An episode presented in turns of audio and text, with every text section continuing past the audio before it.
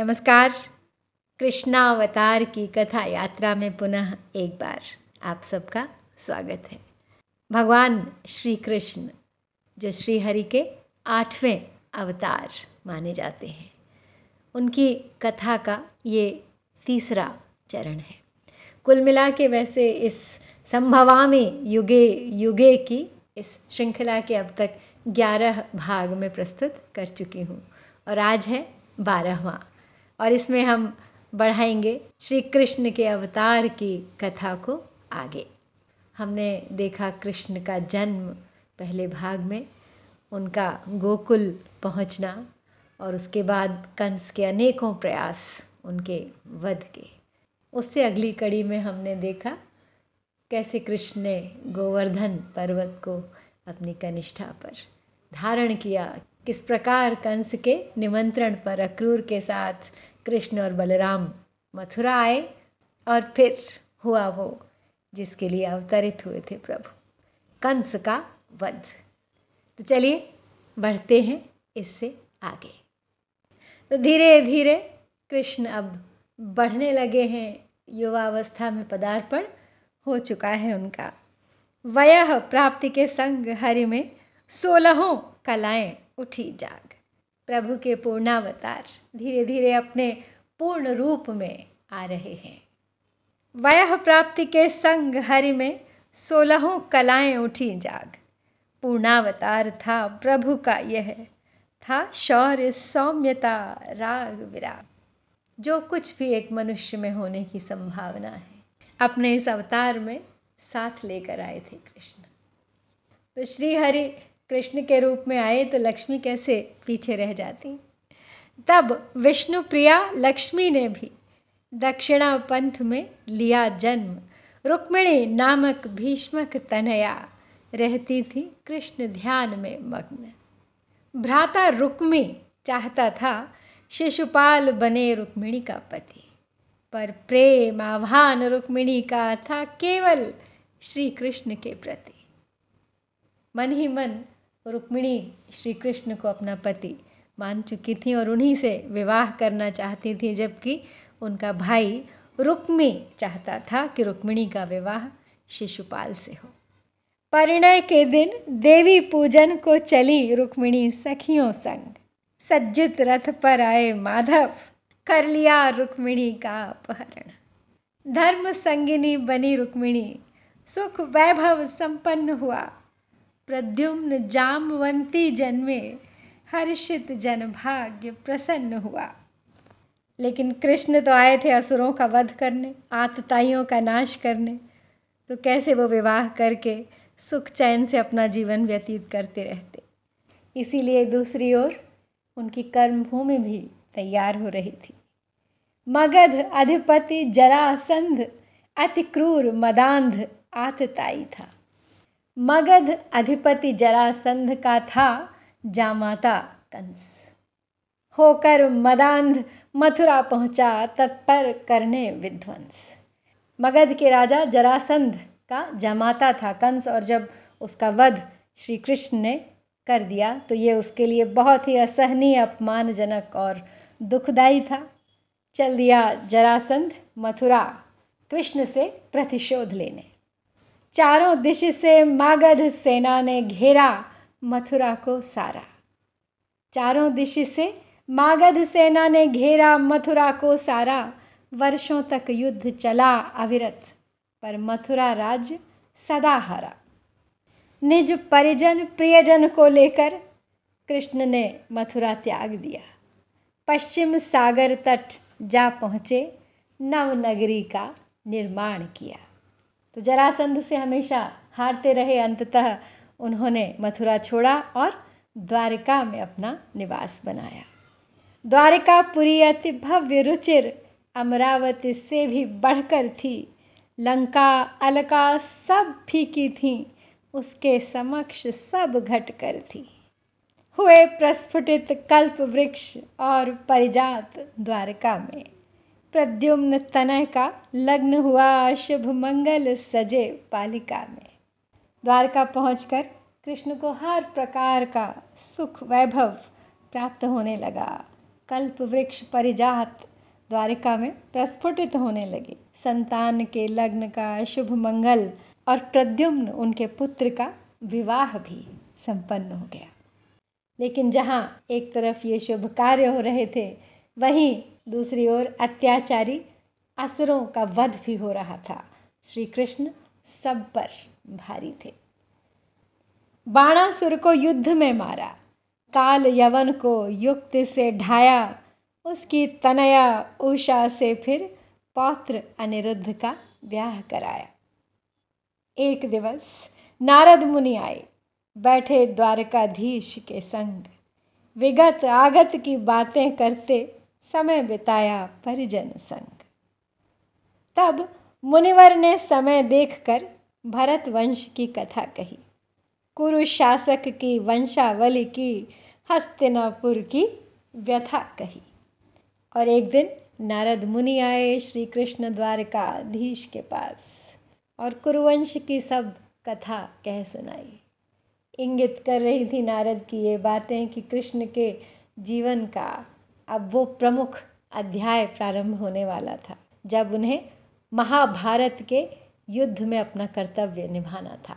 अर्जुन के सारथी का, धर्म की संस्थापना का। शांतनु शासक हस्तिनापुर के मोहित गंगा पर यह प्रकट हुआ। परिणय में बदला प्रेम, किंतु अनुबंध बड़ा ही विकट हुआ।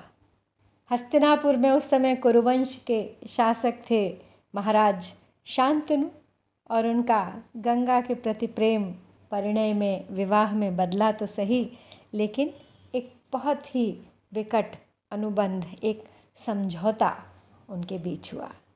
तो अनुबंध कुछ ऐसा था कि शांतनु कभी भी किसी कृत्य पर गंगा से प्रश्न न पूछेंगे। जिस क्षण होगी यह त्रुटि उनसे गंगा से बंधन छूटेंगे।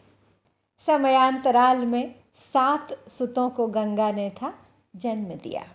पर एक एक कर सातों को जल में निमग्न कर बहा दिया। और शांतनु ये सब चुपचाप देखा करते थे। और फिर एक दिन आठवें पुत्र के जन्म समय शांतनु न स्वयं को रोक सके। जल स्रोत और जब बढ़े कदम गंगा के झट से जा रोके। जो ही शांतनु ने रोक दिया संतति प्रवाह गंगा जल में। टूटा अनुबंध गई गंगा संबंध तोड़ निज अंचल में। बिना कुछ कहे सुने, बिना कुछ बताए गंगा स्वयं अपने ही आंचल में, उस गंगा जल में विलीन हो गई। वसुराज, आठवां था वह शिशु, देवों के द्वारा दीक्षित था। देवव्रत नामक कुशल योद्धा शास्त्रज्ञ सुनीत प्रशिक्षित था। अब ये जो आठ पुत्र थे गंगा के, ये कोई और नहीं, स्वयं वसु थे। और वसु हमारे पृथ्वी लोक के देवता कहे गए हैं, हमारी पृथ्वी का लालन पालन करने वाले, जो क्रमशः इस प्रकार हैं। आहश, आकाश, ध्रुव, सोम, धरा, अनिल, अनल, प्रत्युष और प्रभास। और ये जो आठवें वसु थे जिन्हें रोक लिया था शांतनु ने गंगा में बहने से, इनके बारे में एक और भी विचित्र कथा मिलती है। इन आठ वसुओं में सबसे छोटे वसु प्रभास ने एक दिन गुरु वशिष्ठ जी की गायों को लालचवश चुरा लिया था। तो वशिष्ठ जी ने इनको श्राप दिया था कि ये पृथ्वी पर जाकर जन्म लेंगे। अब इन आठों ने उनसे बहुत क्षमा मांगी बार बार तो फिर उन्होंने उन्हें क्षमा तो किया, लेकिन कुछ इस प्रकार। सात वसुओं को उन्होंने ये कहा कि तुम पृथ्वी पर जन्म तो लोगे, लेकिन कुछ समय बाद ही मृत्यु को प्राप्त हो जाओगे और लौट आओगे। लेकिन प्रभास लंबे समय तक पृथ्वी लोक पर ही रहेगा। न विवाह होगा इसका, न संतान होगी इसकी। और यही आठवें वसु प्रभास आगे चल के हुए भीष्म पितामह, जिन्होंने जीवन भर विवाह न करने की भीष्म प्रतिज्ञा की थी। तो वसुराज, आठवां था वह शिशु, देवों के द्वारा दीक्षित था। देवव्रत नामक कुशल योद्धा, शास्त्रज्ञ सुनीति प्रशिक्षित था। समयांतराल में शांतनु को धीवर कन्या से प्रणय हुआ। कुछ चिंतित रहते थे मन में, यह लख देवव्रत व्यथित हुआ। गंगा के जाने के बाद शांतनु फिर अकेले हो गए थे और कुछ समय बाद एक मछुआरे की कन्या से, सत्यवती से उनको प्रेम हो गया। तो जा पहुँचे धीवर से मिलने। परिणय हेतु पितृवर के। धीवर ने रखी शर्त तभी युवराज न होगे तुम उनके। सत्यवती का बेटा ही कुरुवंशी युवराजा होगा। पर ज्येष्ठ पुत्र हो तुम उनके। यह क्यों कर? फिर संभव होगा। यही कारण था उस भीष्म प्रतिज्ञा का। पहुँचे थे अपने पिता के विवाह हेतु सत्यवती से। लेकिन सत्यवती के पिता ने ये शर्त रखी कि सत्यवती का पुत्र ही युवराज होगा। यद्यपि तुम ज्येष्ठ पुत्र हो, लेकिन अपने पिता की खुशी के लिए स्वीकृत किया उन्होंने। तब भीष्म प्रतिज्ञा ले डाली। देवव्रत ने तुरंत तक्षण आजन्म रहूँगा अविवाहित हस्तिनापुर हित संरक्षण अपनी माता सत्यवती के पिता को वचन जो दिया था उन्होंने कि मैं आजन्म अविवाहित रहूँगा तो मेरी कोई संतान नहीं होगी और अवश्य माता सत्यवती का पुत्र ही कुरुवंश का राजा होगा। मैं तो केवल राज सिंहासन का संरक्षक बनकर अपना पूरा जीवन बिता दूँगा। इस भीष्म त्याग के कारण ही शांतनु का हुआ पुनः परिणय। अति प्रसन्न कृतज्ञ पिता से पाया इच्छा मृत्यु का वर। तो जब पुत्र ने इतना बड़ा त्याग किया था पिता हित तो पिता ने भी प्रसन्नतावश कृतज्ञतावश अपने इस पुत्र को इच्छा मृत्यु का वरदान दे दिया। कालांतर में साम्राज्ञी ने, माता सत्यवती ने दो पुत्रों को अस्तित्व दिया। चित्रांगद और विचित्र वीर क्रम से उनको साम्राज्य दिया। शांतनु का जब अवसान हुआ, राज्याधिकारी चित्रांगद था। किंतु चित्रांगद से चित्रांगद का वध होगा किसको अवगत था? एक गंधर्व था जिसने चित्रांगद का वध किया था और उस गंधर्व का नाम भी चित्रांगद ही था। फिर अनुज बना सम्राट। किंतु अविवाहित था, चिंता थी यह। अनुज यानी विचित्र वीर, छोटा भाई, सम्राट बन गया। फिर अनुज बना सम्राट, किंतु अविवाहित था, चिंता थी यह। वंशावली का दायित्व भीष्म की बहुत बड़ी दुविधा थी यह। अब अगला कार्य उनके समक्ष था विचित्र वीर का विवाह। काशी राज की तीन बेटियाँ वयः प्राप्त सौंदर्यवती अम्बा अंबिका अम्बालिका, तीनों थी अति संस्कारवती। फिर काशीराज ने एक दिवस आयोजित किया स्वयंवर। शूरवीर भूपति विश्व के आमंत्रित थे स्थल पर। पर भीष्म नहीं आमंत्रित थे। क्रोधित थे उस अपमान पर। हो रथा रूढ़ पहुँचे काशी निज भ्राता के सम्मान पर। अब भीष्म तो यूँ भी विचित्र वीर के विवाह के लिए अवसर खोज रहे थे और इधर काशीराज ने जब अपनी तीन बेटियों का स्वयंवर आयोजित किया तो उन्हें आमंत्रित नहीं किया। तो जब भीष्म ने यह जाना तो उन्हें बहुत अधिक अपमान की अनुभूति हुई। तुरंत रथारूढ़ हो वो काशी की ओर चल दिए। किया निवेदन और क्रोध भी, किंतु नहीं पाई स्वीकृति। किया निवेदन काशीराज से और क्रोध भी जताया उन्होंने अपना। किंतु नहीं पाई स्वीकृति। बलात् उठाई कन्याएँ देकर युद्ध की चुनौती।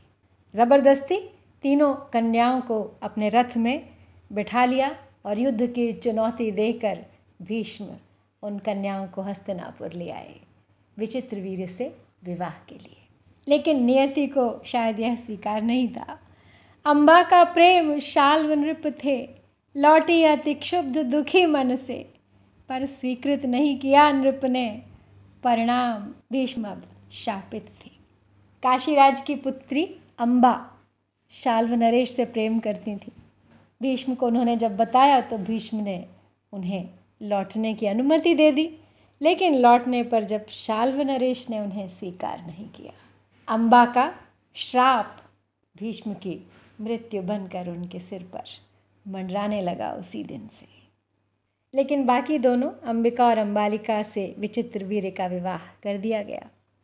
अंबिका, अंबालिका दोनों अब रानियाँ विचित्र वीर की थीं। रोगी राजा थे। माता को संतति की अब भी चिंता थी और माता की चिंता सत्य सिद्ध हो ही गई। कवलित हो काल गाल में फिर स्वर्ग सिधारे विचित्र वीर। कुरकुल निर्वंशी निरख निरख माँ सत्यवती का गया धीर रोती रहती थी। समझ नहीं आता था क्या करें। भीष्म कुछ कर नहीं सकते थे। वो अपनी प्रतिज्ञा पर अटल थे और माता बस सोचती थी कि अब कुरुवंश का क्या होगा। थे भीष्म, प्रतिज्ञा पर अविचल। अब कुरुवंश का क्या होगा? स्मृति विद्युत सी, तक्षण कौंधी सुत व्यास को बुलवाना होगा। तो अचानक माता सत्यवती को सूझा कि उन्हें अपने पुत्र व्यास को बुलवाना होगा। व्यास उनके और ऋषि पराशर के समागम से उत्पन्न हुए थे। सत्यवती का नाम था पहले मत्स्यगंधा। उनके शरीर से सदा मछली की बू आती थी। फिर महर्षि पराशर की उन्होंने बहुत सेवा, शुश्रूषा की। और वरदान स्वरूप उनके शरीर से वो गंध चली गई। गंधवत मत्स्य गंधा से गंधवती कहलाने लगी और महर्षि व्यास जैसे योग्य पुत्र की प्राप्ति हुई उन्हें। तो माता ने तुरंत फिर व्यास ऋषि को बुलवाया। व्यास ऋषि का एक दूसरा नाम द्वैपायन कृष्ण भी है। तो द्वैपायन कृष्ण व्यास जी का माता ने फिर आह्वान किया। अंबिका, अंबालिका और एक दासी ने उनका सम्मान किया। जन्मे दो पुत्र रानियों के, धृतराष्ट्र पांडु वो कहलाए। दासी के बालक नीति निपुण थे, विदुर नाम से जग भाए। रानी अंबिका के पुत्र धृतराष्ट्र कहलाए और अंबालिका के पुत्र पांडु। ये भी कहा जाता है कि ऋषि व्यास देखने में बहुत बिल्कुल काले थे, भयानक दिखाई देते थे। तो अंबिका ने जैसे ही उन्हें देखा तो अपनी आँखें बंद कर ली। तो धृतराष्ट्र इसीलिए अंधे पैदा हुए और अंबालिका डर के मारे पीली पड़ गई उन्हें देखकर। इसीलिए पांडु कमज़ोर थे, लेकिन दासी बिल्कुल निडर थी, समझदार थी। तो दासी के बालक नीति निपुण विदुर के नाम से जाने गए। वयः प्राप्त धृतराष्ट्र पांडु ब्याहे गांधारी कुंती से। कन्यादान मद्र तनया का भी हो गया पांडु ही से। तो इस प्रकार दोनों का विवाह हो गया। पति अंधे थे, इसलिए गांधारी ने भी अपनी आँखों पर पट्टी बाँध ली थी। दोनों का जीवन सुख से चल रहा था, लेकिन नियति ने फिर कुछ और ही सोच रखा था। आखेट रसिक मन पांडु एक दिन मृग युग शर संधान किया। शिकार का बहुत शौक था पांडु को, और एक दिन उन्होंने मृग युग यानी एक परस्पर क्रीड़ारत एक हिरण के जोड़े पर शर संधान किया। लेकिन वो हिरण का जोड़ा कोई और नहीं, करदम ऋषि और उनकी पत्नी थे। मृग रूप धरे करदम ऋषि थे, मरते मरते यह श्राप दिया। प्रेम पाश में प्रिया संग जब भी प्रयासरत तुम होगे। संतान सुखों से वंचित रहे। श्रीहीन प्राण तुम त्यागोगे। अति क्षुब्ध व्यथित हो गए पांडु। जैसे ही ये श्राप सुना, अति क्षुब्ध व्यथित हो गए पांडु। पत्नियों संग वन प्रस्थान किया।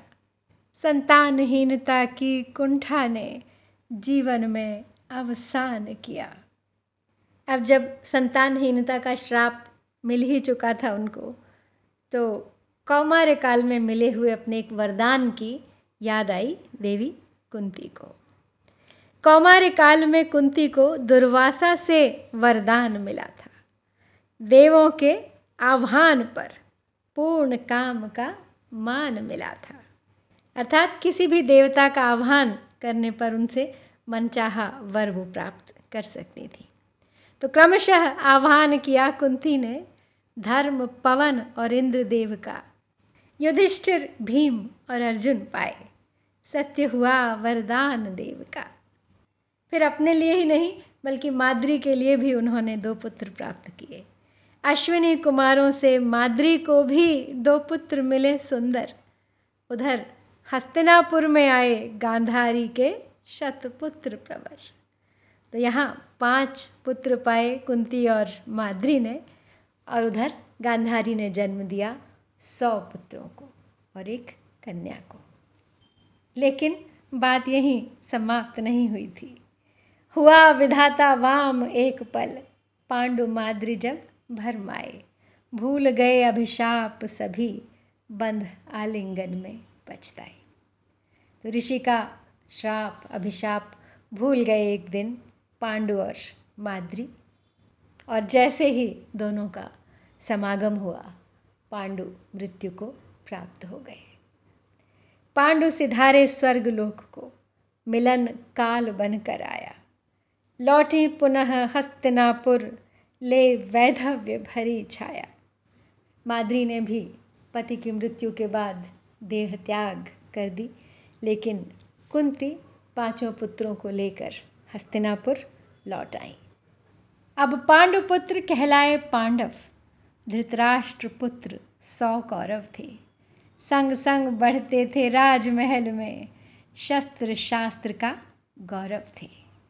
गुरु कृपाचार्य और द्रोण सभी मिल शस्त्र शास्त्र सिखलाते थे। अपनी अपनी क्षमता अनुसार अभ्यास युक्ति बतलाते थे। अर्जुन मेधावी शौर्यवान, निष्णात धनुर्विद्या में था भीम और दुर्योधन बलशाली, गदा युद्ध उनका स्थल था। तो अब सब कौरव, पांडव बढ़ने लगे। गुरु कृपाचार्य और गुरु द्रोण मिलजुल कर उनको शस्त्र और शास्त्र विद्या सिखाया करते थे। इन सब में अर्जुन सबसे अधिक मेधावी थे, धनुर्विद्या में निपुण। भीम और दुर्योधन की विशेषता थी गदा युद्ध में। एक पुरानी कथा यहाँ पर है कहनी अति आवश्यक। कुंती के कौमार काल की सूर्य तनय की परिचायक। तो अब जब कुंती के पाँच पुत्रों की बात हुई है तो एक पुरानी कथा है जब कुंती को पहली बार मिला था ऋषि दुर्वासा से। ये कथा है उनके ज्येष्ठ पुत्र की, कर्ण की सूर्यपुत्र की। सूर्यपुत्र को जन्म दिया था कुंती ने कुआरेपन में बहा दिया था पेटिका में रख। लोक लाजवश सरे जल में, सरिता के जल में बहा दिया था उन्होंने अपने उस पुत्र को लोक लज्जावश। धृतराष्ट्र सारथी अधिरथ ने जब स्नान काल पाया उसको, संतानहीन दंपति ने तब निज सुत सम अपनाया उसको। तो वो बालक, वो पेटिका बहती बहती किनारे तक जब आई तो वहाँ धृतराष्ट्र के सारथी अधिरथ स्नान कर रहे थे। उनके कोई संतान नहीं थी तो अधिरथ और उनकी पत्नी राधा ने उस बालक को अपने बालक समान पाल पोस कर बड़ा करना प्रारंभ कर दिया। अत्यंत ही दिव्य बालक था वो। दिव्य बाल था, स्वर्णिम आभा, कुंडल कवच छिटकते थे। बड़ा हुआ तो शस्त्र शास्त्र में उसके सम और न टिकते थे। दैवीय वरदान था उनको। बिना किसी गुरु के, बिना किसी औपचारिक शिक्षा के ही शस्त्र शास्त्र में निपुण थे, उनके सामने कोई टिक नहीं पाता था। ज्येष्ठ पुत्र कुंती के थे, पर सारथी वाला बाना था। रंग भूमि में कवच सहित लख मन ही मन पहचाना था। रंग भूमि में जब एक बार प्रतियोगिता आयोजित हुई थी, कौरवों, पांडवों के बीच, वहीं कर्ण भी थे, तब माँ ने मन ही मन उनका वो कवच कुंडल देख पहचान लिया था उन्हें। दस सहस्त्र गज शक्ति भीम की, अर्जुन का अमित धनुर्विज्ञान, नीति धर्म के सिंधु युधिष्ठिर, सहदेव नकुल का औषधि ज्ञान। अब वहाँ रंगभूमि में देखा तो पांडव हर क्षेत्र में कौरवों से आगे ही चलते थे और कौरव ये देखकर बहुत जलते थे। दस हज़ार हाथियों का बल भीम में अर्जुन, अमित, धनुर्धर थे। युधिष्ठिर तो स्वयं नीति धर्म के सागर थे और अश्विनी कुमारों के पुत्र थे। इसलिए सहदेव नकुल के औषधि ज्ञान की तो कोई सीमा ही नहीं थी। द्वेष अग्नि में कौरव जलते नित्य पांडवों का कर ध्यान। सदा हारते थे स्पर्धा में उनसे दुर्योधन बलवान। कितने ही बलवान थे दुर्योधन, लेकिन फिर भी भीम के आगे, पांडवों के आगे वो टिक नहीं पाते थे। बस यहीं से प्रारंभ हुआ था दोनों में वो वैमनस्य। एक महत्वाकांक्षा थी, एक होड़ थी दुर्योधन के मन में। हस्तिनापुर का राज चाहिए था उसे। युधिष्ठिर ज्येष्ठ थे, लेकिन क्योंकि वो ज्येष्ठ पुत्र धृतराष्ट्र का पुत्र था, इसलिए स्वयं को राज्य का अधिकारी मानता था। और इसी पारिवारिक द्वेष और कलह ने नींव डाली उस महाभारत की, उस युद्ध की, जिसने विश्व को ऐसे ऐसे घृणित कृत्य दिखाए कि कलयुग का द्वार खुल गया। तो आज इस श्रृंखला को यहीं पर रोकती हूँ। शीघ्र लौटूँगी। प्रतीक्षा कीजिएगा, बने रहिए मेरे साथ। संभवामी युगे युगे की इस यात्रा में। जय श्री कृष्ण, जय श्री हरि, जय भारत।